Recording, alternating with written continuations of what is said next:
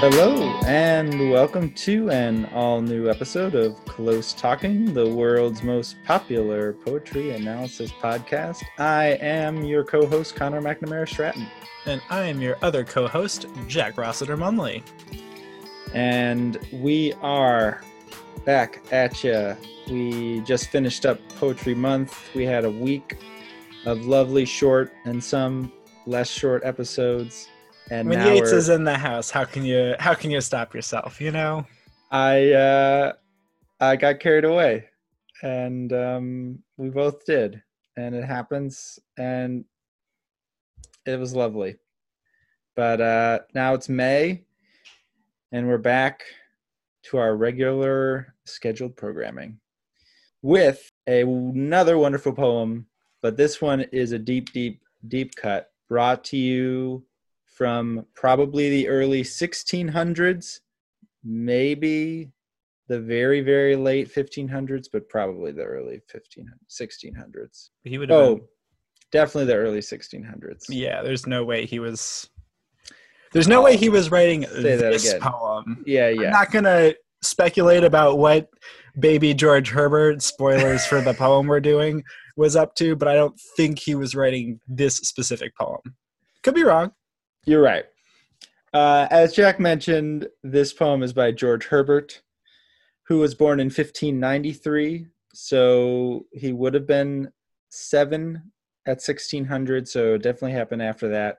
And he is a wonderful poet who is considered part of the metaphysical poets uh, of which john donne is probably the most well known who has such rock star hits as the flea and his holy sonnets also andrew Marvell, who has his wonderful and highly problematic poem to his coy mistress i actually just learned the term metaphysical poets was used by samuel johnson and The uh, dictionary guy.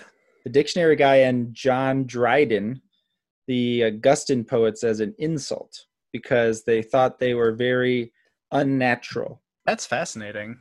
which is in some ways true that they there was some level of showy formal moves happening.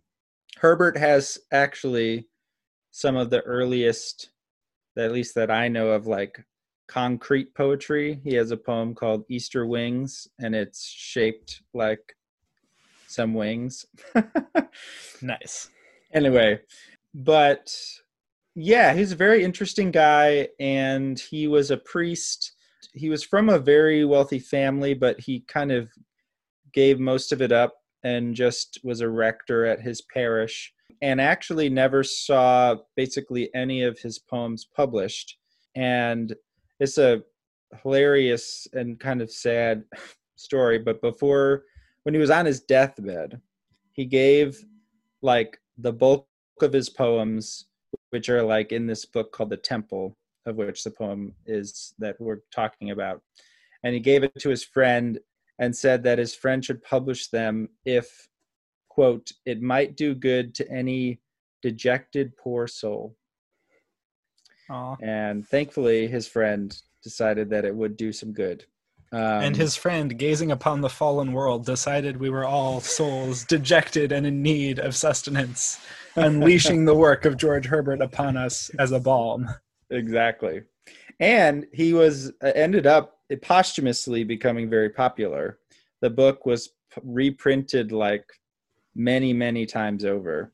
And then him and the other this i didn't know also until recently john donne and george herbert and marvell and the others um, kind of like lost prominence for a while but ts eliot actually wrote an essay about the metaphysical poets and in the 1900s they kind of had a comeback.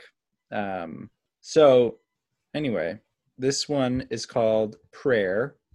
He has i think at least two poems called prayer maybe three. This is the first one. And uh, yeah let's get right into it. Prayer. Prayer the church's banquet angel's age, God's breath in man returning to his birth, the soul in paraphrase, heart in pilgrimage, the Christian plummet sounding heaven and earth, engine against the Almighty, sinner's tower, reversed thunder, Christ's side piercing spear, the six days world transposing in an hour. A kind of tune which all things hear and fear. Softness and peace and joy and love and bliss, exalted manna, gladness of the best, heaven in ordinary, man well dressed, the Milky Way, the bird of paradise, church bells beyond the stars heard, the soul's blood, the land of spices, something understood. Mm. I love this a lot. Yeah. This is so cool. I know. Part of what strikes me in listening to it right now is um, how contemporary it feels. Like there are little, there are more signifiers on the page, I think, of its age. Like when you get to the end of the line, engine against the almighty sinner's tower, it's almighty, th apostrophe, almighty sinner's tower, T O W apostrophe R instead of ER. But other than those little elements, I feel like yeah, just the way it approaches the subject of praying and prayer feels like a pretty contemporary reflection. Yeah, I really agree. Um, yeah, no, and there's like a couple words like manna, which I feel like now you only see in like kind of um, RPG fantasy context or something. Um, but otherwise magic you know, the gathering. Magic the gathering yep you need your mana. No but i i have found that to be one of the most sort of appealing parts of the poem because it was you know written more than probably around 400 years ago i suppose uh, give or take a few years. Yeah and you know speaking for myself you know i am not a christian. I do not you know i am a a devout atheist personally, but there's something about this poem that it's they're not really a narrative per se, but to give kind of like we often do a little bit of a play by play. The poem is essentially just a list of, of different metaphors for prayer. Like, what is prayer is the kind of question of the poem. And then basically everything that follows is a different kind of like answer to that. Um, so, you know, prayer is a church's banquet, the soul in paraphrase, a kind of tune, softness and peace and joy, all these things. Partly, I just love the way it ends, how it ends on like something understood. It's such a, it ends on like the most humble kind of thing, I guess, you know, like it it's it there are things that you know mentioned like you know reversed thunder christ's side piercing spear uh which is like a pretty kind of like epic grand idea of what prayer could be. Um and certainly like some forms of you know expressions of faith you know like huge cathedrals or there's a kind of like grandness that's often trying to approach you know the the awesome power of God or whatever. But like to end on just like in the use of something, just like understanding something is like what prayer is. To me, I find very beautiful. And especially coming, you know, after all of these sort of attempts to describe it, you get the sense that because you have to test out so many different metaphors for what prayer is. Like it's obviously something that's hard to express. It's hard to pin down. And so to end on something understood is like reaching some kind of resolution. Maybe it's not understanding prayer but it's some kind of understanding. I really like that. Um, and that's definitely the direction I go as well because what I feel like is happening there at the end is, as you said, there are so many metaphors in here, and all of them are like fascinating on their own, and each probably deserves you know their own mini episode to like dig into Christ's side piercing spear. You know, like well, number one, Christ is a a humble iteration of God, but it's also the mediation between the divine and the human, fully God, fully man. But it's not just Christ, it's the spear that pierces him. So, yet another like uncouth and profane object piercing the sacred that is already mediating the divine and the human. Like, there's so many different resonances there for what the the act of praying is all about because when you're praying you are trying to access the divine but ending on that something understood it does away with the act of understanding in that moment because it's just saying well it's something that you kind of get you know it's not trying to get to the specific after it's after the entire poem has been a little bit about investigating in that way trying to put different descriptors and even if there are a lot of them it's sort of trying to triangulate between all of them. Maybe they form a web or so you know those movies where there's a laser grid and they like have to do a heist so they blow chalk in the air to show the laser grid. I feel like the metaphors are that chalk and the laser grid is prayer and they're like herbert's hoping by tossing all the chalk dust out there you might start seeing the sort of untouchable contours of prayer you know? Oh man yes totally. But at the end where all of this leads is like even if you do throw the dust up and you see the laser grid you still can't touch the lasers.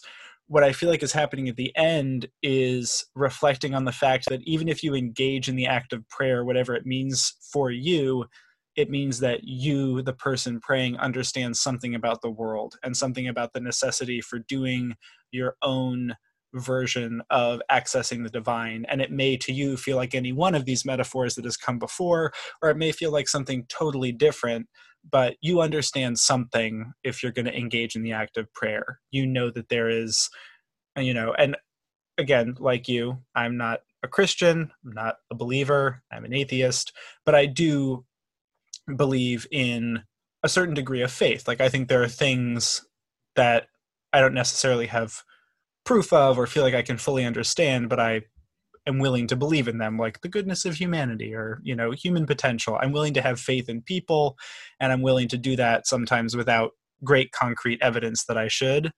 And I feel like there is an atheistic form of prayer that is also encompassed in that something understood. There is like a spiritual, non uh, deistic divinity that is going on there that that that sentiment can encompass which is sort of where i get in there even if herbert maybe wasn't thinking that way i know i am. Yeah no totally. And i think you've you've teased out also one kind of tension that's in the poem which is in a lot of his poetry and a lot of the the poets of the time i think with the the metaphysical poets which is this kind of like the profane and the divine and um, we've talked about it a few times on the podcast. Um, I think with I's poem, it's interesting because on the one hand, it's sort of for Herbert and and others, it's kind of like uh, an actual concern with their faith, which is like, how do we as Christians access the divine when we are but you know mortal bodily people and then it's also kind of like a somewhat of a formal question where or at least like a, a question of poetics at least the way that i think of it. And i think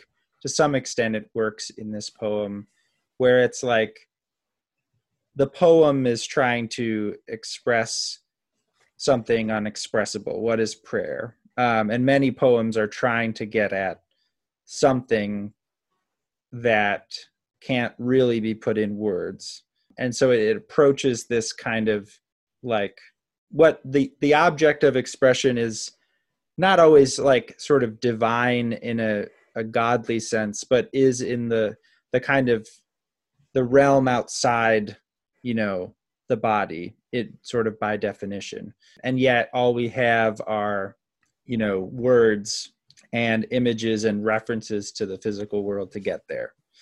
And you know, you can kind of see that in this poem. A lot of the images rely on that tension, I think.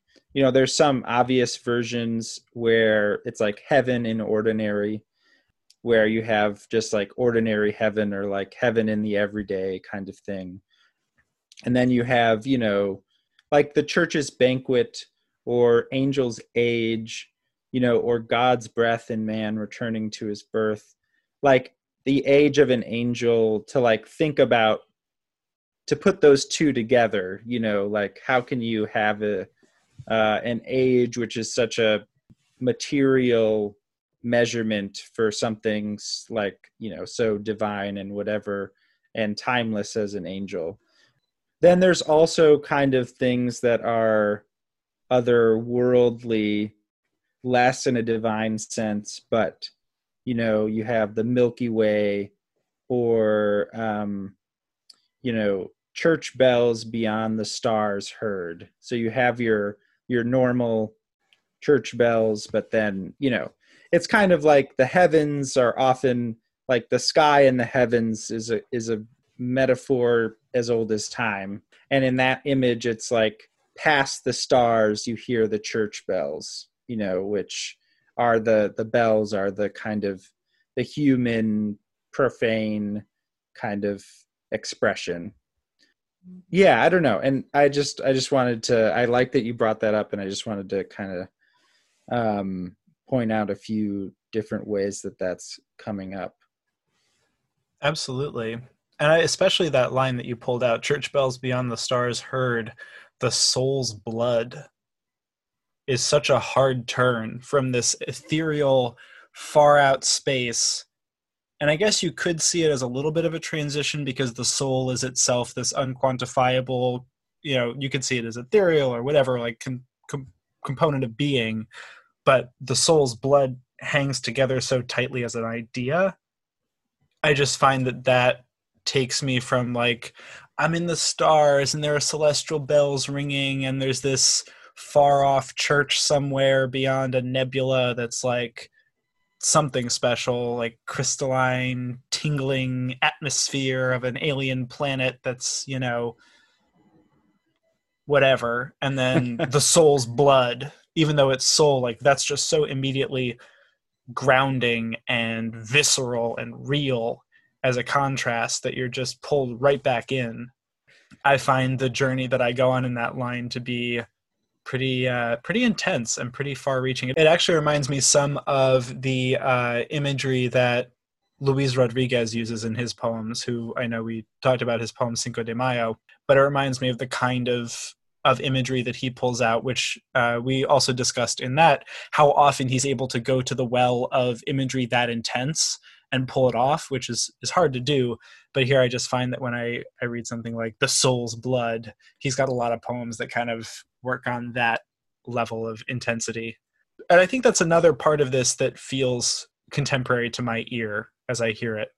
At least in my experience of reading a lot of older poetry, uh, rarely do you get poets who just come out and say things like that, or at least not in, in that way quite. Yeah, totally. I, I really think that's a good point. Um, and yeah, soul's blood is so, both of the soul phrases are so good. Like, soul's blood is is so visceral but then soul the soul in paraphrase like that's to me that's like the closest he gets in some kind of way to being like this is what prayer is. Um that's the line that stays with me from this poem. Yeah soul, just, the soul in paraphrase yeah heart and pilgrimage.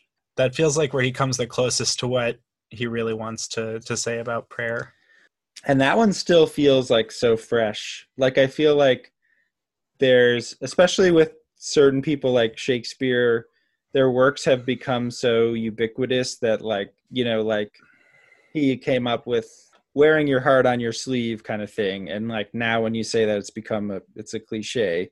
But star-crossed lovers. Exactly. And so sometimes it's a little hard to like appreciate those aspects of Shakespeare because he he was too successful. But Soul and Paraphrase is just one of those things that I feel like still feels like oh, I don't actually think I've really encountered that idea before. And it's just such a lovely juxtaposition of two things. And like paraphrase, I it's not a word of poetry that I would immediately go to. This comes up for me with the the musician Warren Zevon. He's got words in his songs that are like really sideways words for rock songs, like Naugahyde Divan comes in. you know, just like and they and they work in context. Like he's he's done a good job. You know, it kind of all flows together, whatever. But you're like, Nog, like not just Divan in a rock song, but Naugahyde Divan. Like, dude, what's up with that? And I feel like I don't notice it quite that much here, but you're so right. Paraphrase is really an odd thing to put in a poem. It's a very unpoetic word. It's such a descriptive, like grammatical term. Like, what are you thinking? And it works so beautifully. Yeah, it really does work so so beautifully. Um cuz it's, you know, going back to the kind of profane divine thing like it's both profane and like material in what it's describing. Um, you know, just like it's a kind of language that's mimicking, but it's also the the word itself is you know a less like soul and god are are the holy words right? Um and like paraphrase is like tonally it's also kind of profane. And so i think like i don't know that that i feel like that's also like one reason why it works so well. So the one big or i was kind of like why does it sound so contemporary? And i think we pointed out like a lot of those reasons. The other thing and this is not like my observation is it kind of lacks a main verb. So it's just like it's not prayer is the church's banquet is the angel's age kind of thing. Um, it's just prayer the church's banquet angel's age and then it's just this list um, That's so real. Wow. I didn't even think of that because it flows so naturally, but you're that gives it such a contemporary syntax. Yeah, yeah. Cause I cause I think like especially there are certain parts, you know, like church bells beyond the stars heard.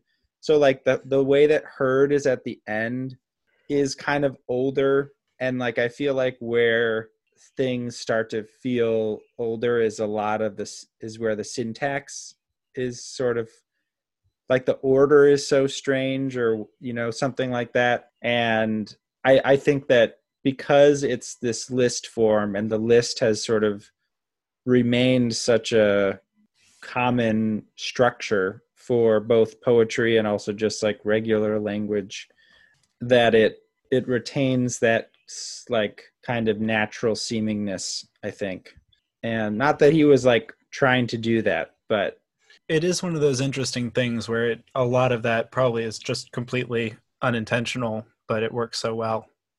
Yeah, yeah, and I, I think it also it, it does serve like in some ways it's obvious, but like it helps to lack the verb and to have the list because then the poem can kind of accumulate like more like it's accumulating rather than like having a lot of directions like this is doing that and then this is doing that. It sort of without by removing the verb he kind of lets the sort of static like noun metaphor things sort of this is like making it sound really bad but like clunk along and then those just like sort of sitting there are like what provide the energy i guess um, and the the images aren't static, but they're not like moving per se, if that makes sense.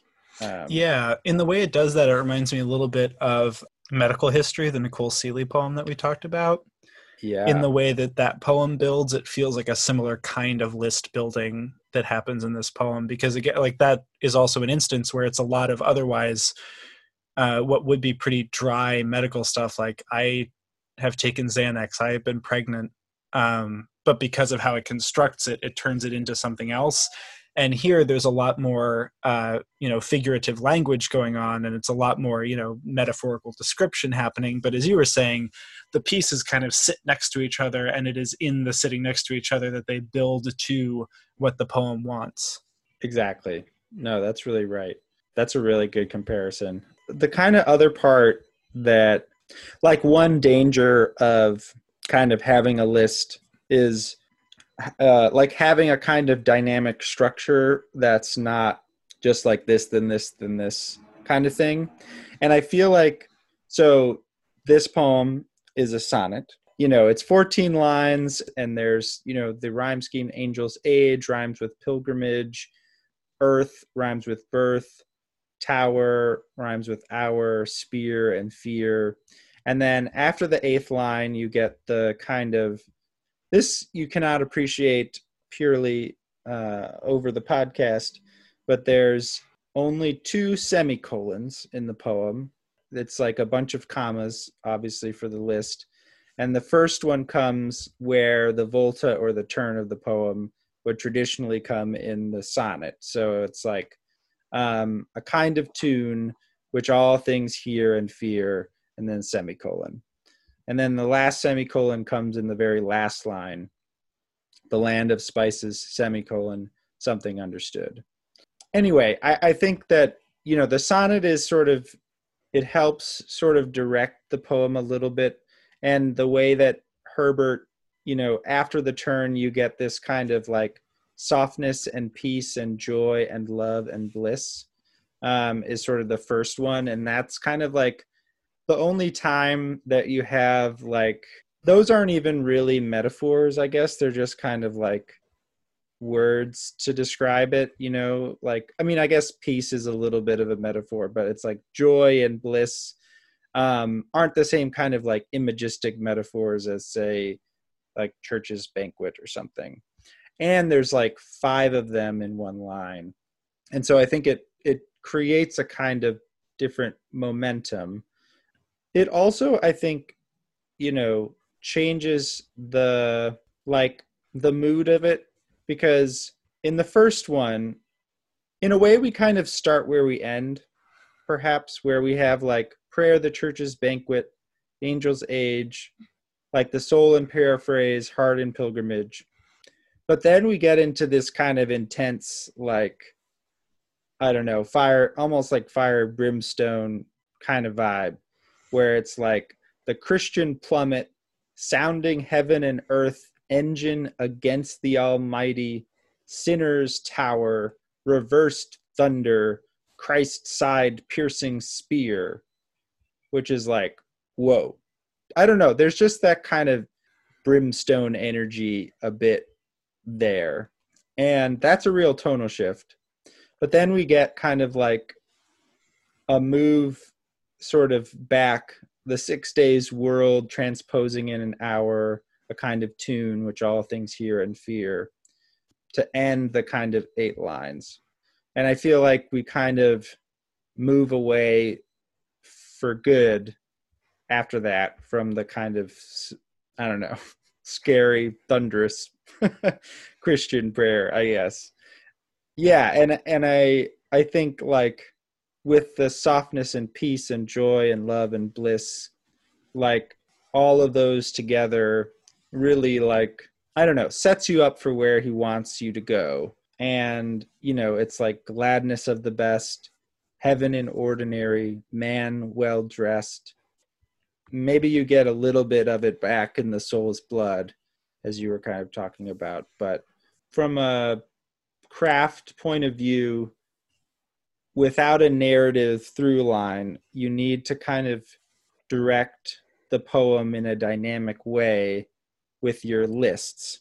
And I think that he uses the sonnet structure to great effect to do that by kind of like building to something in the in the beginning um, and introducing, you know, like really tonally different metaphors. That's like the other big thing where you have some that are if it was all like peace and bliss and stuff it wouldn't be that interesting. Like we need the the reversed thunder.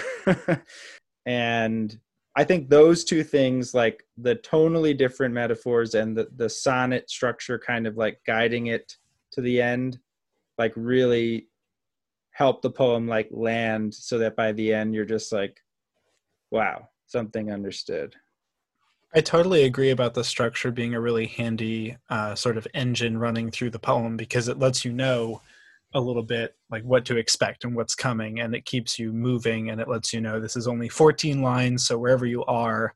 It's sort of like when somebody at the beginning of a speech is like i have 10 points to make about this and in your head you're ticking off like 10 9 8 like how many more do we have to go?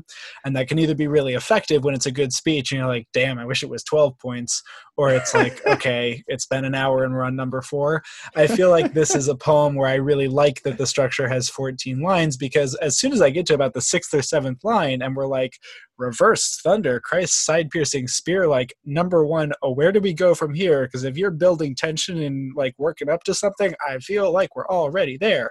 But then obviously it's got more places to go and lay- layers are added and there's more sort of texture nuance and complexity put on after that point.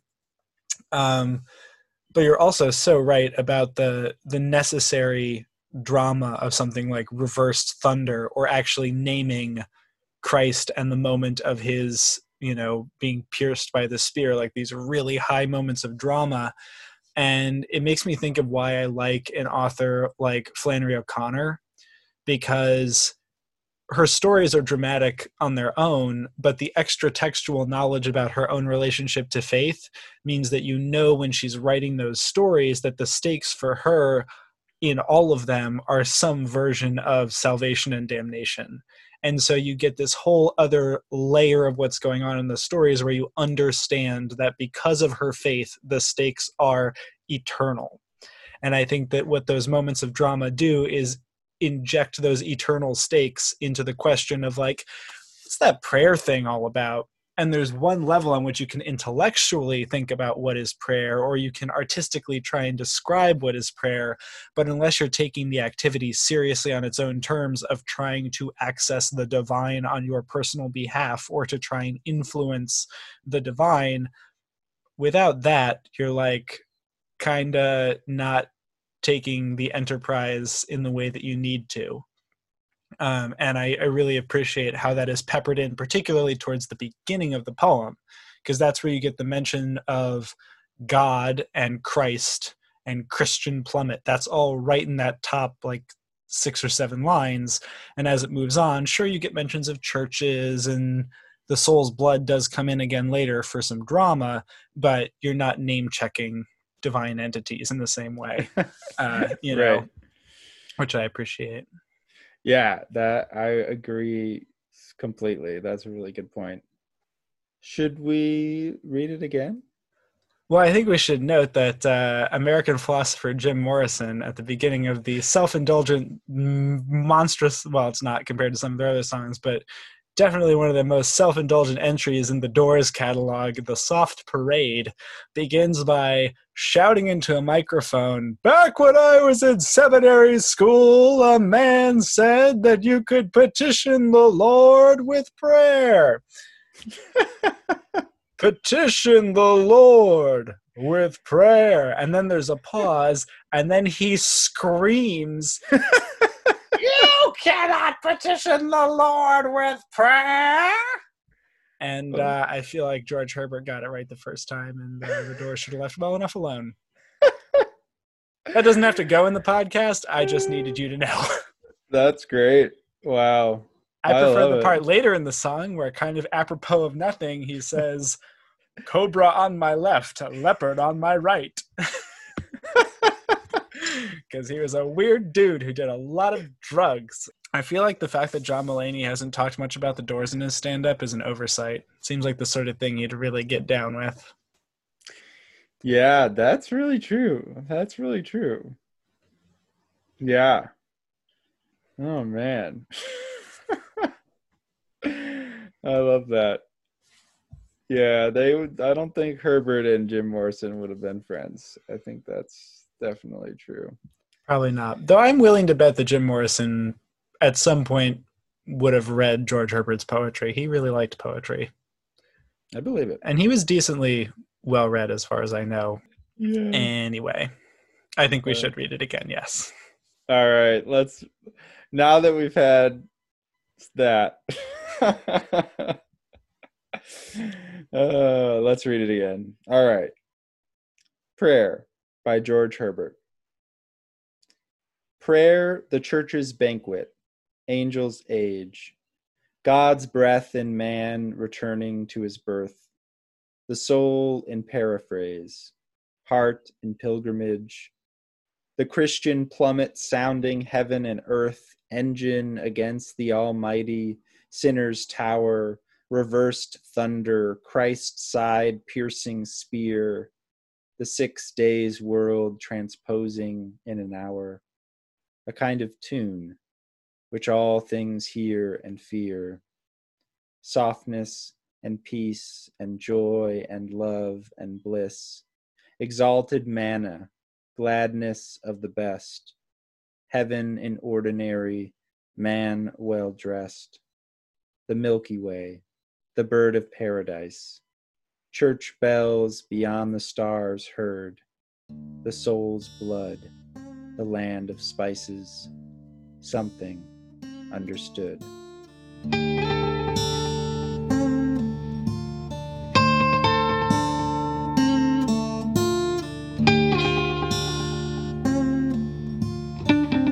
Thank you so much for listening. You can keep up with us on Facebook at facebook.com slash close talking or on Twitter at close talking. You can follow me and get in touch with me at Connor M. Stratton or Jack on Twitter at Jack Rossiter Munn. You can also send us an email at closetalkingpoetry at gmail.com. We'd love to hear from you if there's another reading you have of this poem we discussed, or any other poem we've discussed, or if there's a piece or work or poem that you'd like us to discuss in a future episode.